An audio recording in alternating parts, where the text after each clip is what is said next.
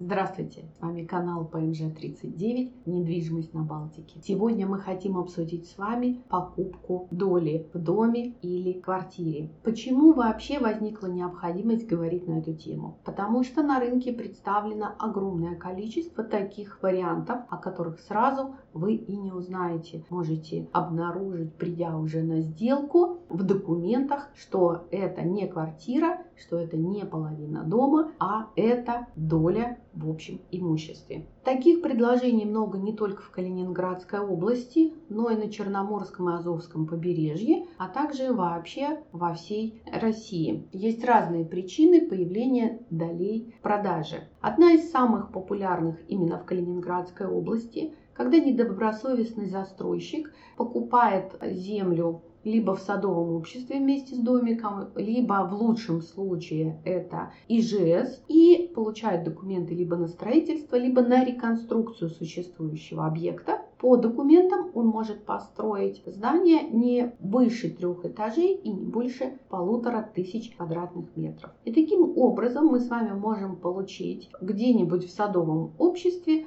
малоквартирный жилой дом площадью 1500 квадратных метров и высотой в 3 этажа. Застройщик не может выделить в этом помещении отдельные квартиры или часть дома, поэтому он вынужден предлагать долю в таком помещении. Еще частой причиной появления доли является наследство, когда детям достается родительское жилое помещение в разных долях, либо когда супруги разводятся и разделяют общее имущество на доли. Вот три основные причины появления долей в продаже. На что хотелось бы обратить ваше внимание: можно ли вообще купить долю в доме или квартире? Конечно, можно. При этом нужно помнить, что такую сделку могут оспорить в первую очередь другие владельцы, если они не дали письменного отказа, так как у них есть преимущественное право выкупа этой доли, и не дали письменного согласия на ее продажу. Если вам вздумалось купить долю несовершеннолетнего, то такую сделку могут оспорить органы опеки. Одна из форм мошенничества сегодня на рынке недвижимости — это так называемое незнание одного из супругов того, что продается доля или вообще квартира или дом. И тогда такой супруг, якобы не знающий о сделке, может ее оспорить. Ну и если доля была в обременении или по ней велись судебные процессы, или продавец окажется впоследствии банкротом, он может продать вам долю и объявить себя банкротом, и тогда суд может признать сделку недействительной. Что еще важно знать? Приобретая долю, вы будете оформлять сделку обязательно через нотариуса. То есть доли продаются только при присутствии нотариуса, который готовит, собирает все необходимые документы. Покупка и продажа доли обычно происходит за наличный расчет, потому что банки не дают на это ипотеку, и пенсионный фонд категорически против покупки доли в квартире на деньги материнского капитала. Последнее, Росреестр может оспорить, вернее не зарегистрировать эту сделку, если обнаружит, что помещение находится в залоге. Например, как это может выглядеть? Один из владельцев решил взять кредит или купить другую недвижимость в ипотеку, и он берет кредитные средства в залог существующей у него недвижимости, например, вот той самой доли. И поэтому вы можете абсолютно быть не в курсе, что на всю эту недвижимость целиком наложено какое-либо обременение. Кроме того, обременение может быть в той форме, как раз когда супруги купили квартиру в ипотеку, они покупали целый объект, после развода им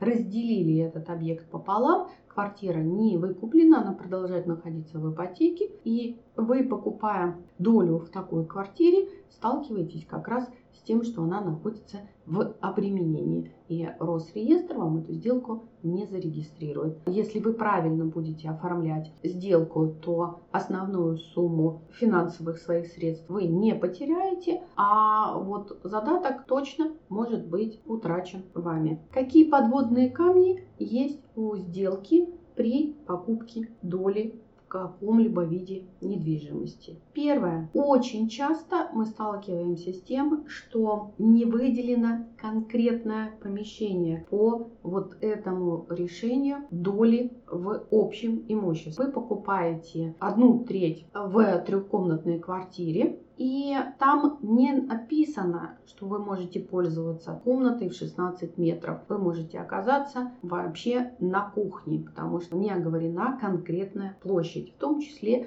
вы покупаете часть дома, которая тоже может быть не выделена в виде этажности, отдельного входа или еще в каких-то формах. И как следствие в документах, когда вы покупаете долю, не указано, какими конкретными помещениями вы можете пользоваться, а какими конкретными помещениями вы пользоваться не можете. Отсюда появляется очень интересный фокус. Вашим имуществом могут пользоваться все люди, прописанные в этой недвижимости. Даже если вы купили половину дома, и даже если у вас отдельные входы, а другой собственник тоже является собственником, в том числе всего объекта недвижимости. И он может просто приходить в вашу половину дома, пользоваться вашими вещами и даже съедать ваши продукты. Все прописанные, проживающие в этом помещении люди. Есть еще такая опасность, как то, что второй владелец может сменить замки, и вы в один прекрасный день просто не попадете в свою собственную недвижимость и будете вселяться туда через суд. Самое смешное в этой истории то, что суд может вам отказать в этом праве, несмотря на размер вашей доли. Есть такие прецеденты. Второй очень серьезный минус в приобретенной доле – это либо неразделенные лицевые счета, либо даже если они разделены, то все равно возникают финансовые вопросы по содержанию общего имущества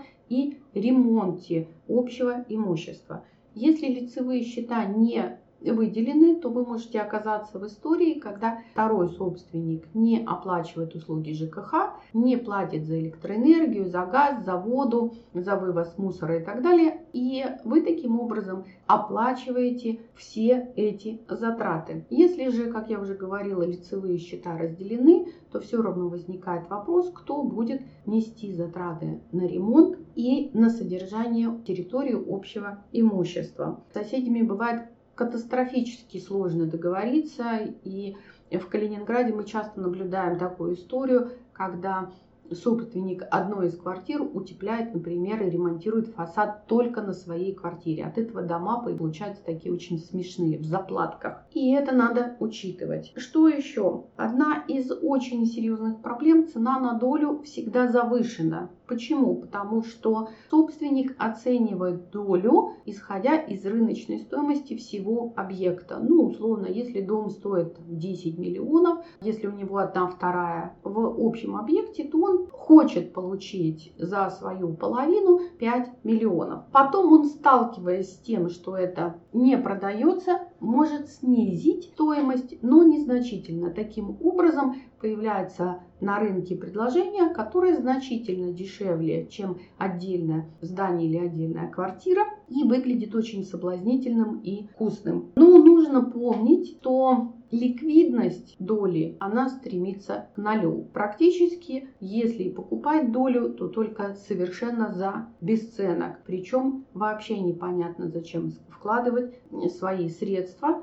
И это можно оправдать только одним условием: если вам есть где жить и вам нужно просто сделать себе официальную прописку. Тогда вы можете купить любую часть доли, хоть 1/38, для того, чтобы прописаться. И тут мы с вами попадаем в новую ловушку. Как собственник доли вы можете прописаться только самостоятельно и прописать супруга несовершеннолетних детей. Если вы хотите перевести родителей, брата, сестру, бабушку или дедушку, то прописать их в этой недвижимости будет невозможно, и как следствие пользование и проживание в этом объекте для них будет недоступно, потому что другой собственник может их принудительно выселить как по суду, так и без суда. То есть вызывается полиция, и эти люди выселяются. Что еще? Предположим, что вы купили долю в доме, где был совершенно прекрасный сосед,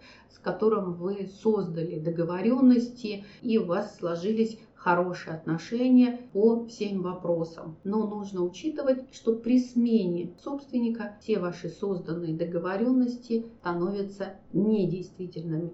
И с новым собственником придется договариваться заново. Удастся вам договориться или не удастся, тоже бабушка надвое сказала. И, естественно, там, где тонко, там и рвется. Поэтому в сделках с долями очень часто бывают мошеннические схемы. И одна из схем, когда недобросовестный владелец доли создает условия для проживания, несовместимые с комфортом, безопасностью или каким-то качеством жизни. И вы будете готовы продать свою долю этому недобросовестному приобретателю за любые деньги, лишь бы избавиться от такого малоликвидного актива. Поэтому, как бы вкусно, как бы красиво не выглядели эти объекты, приобретать их мы не рекомендуем.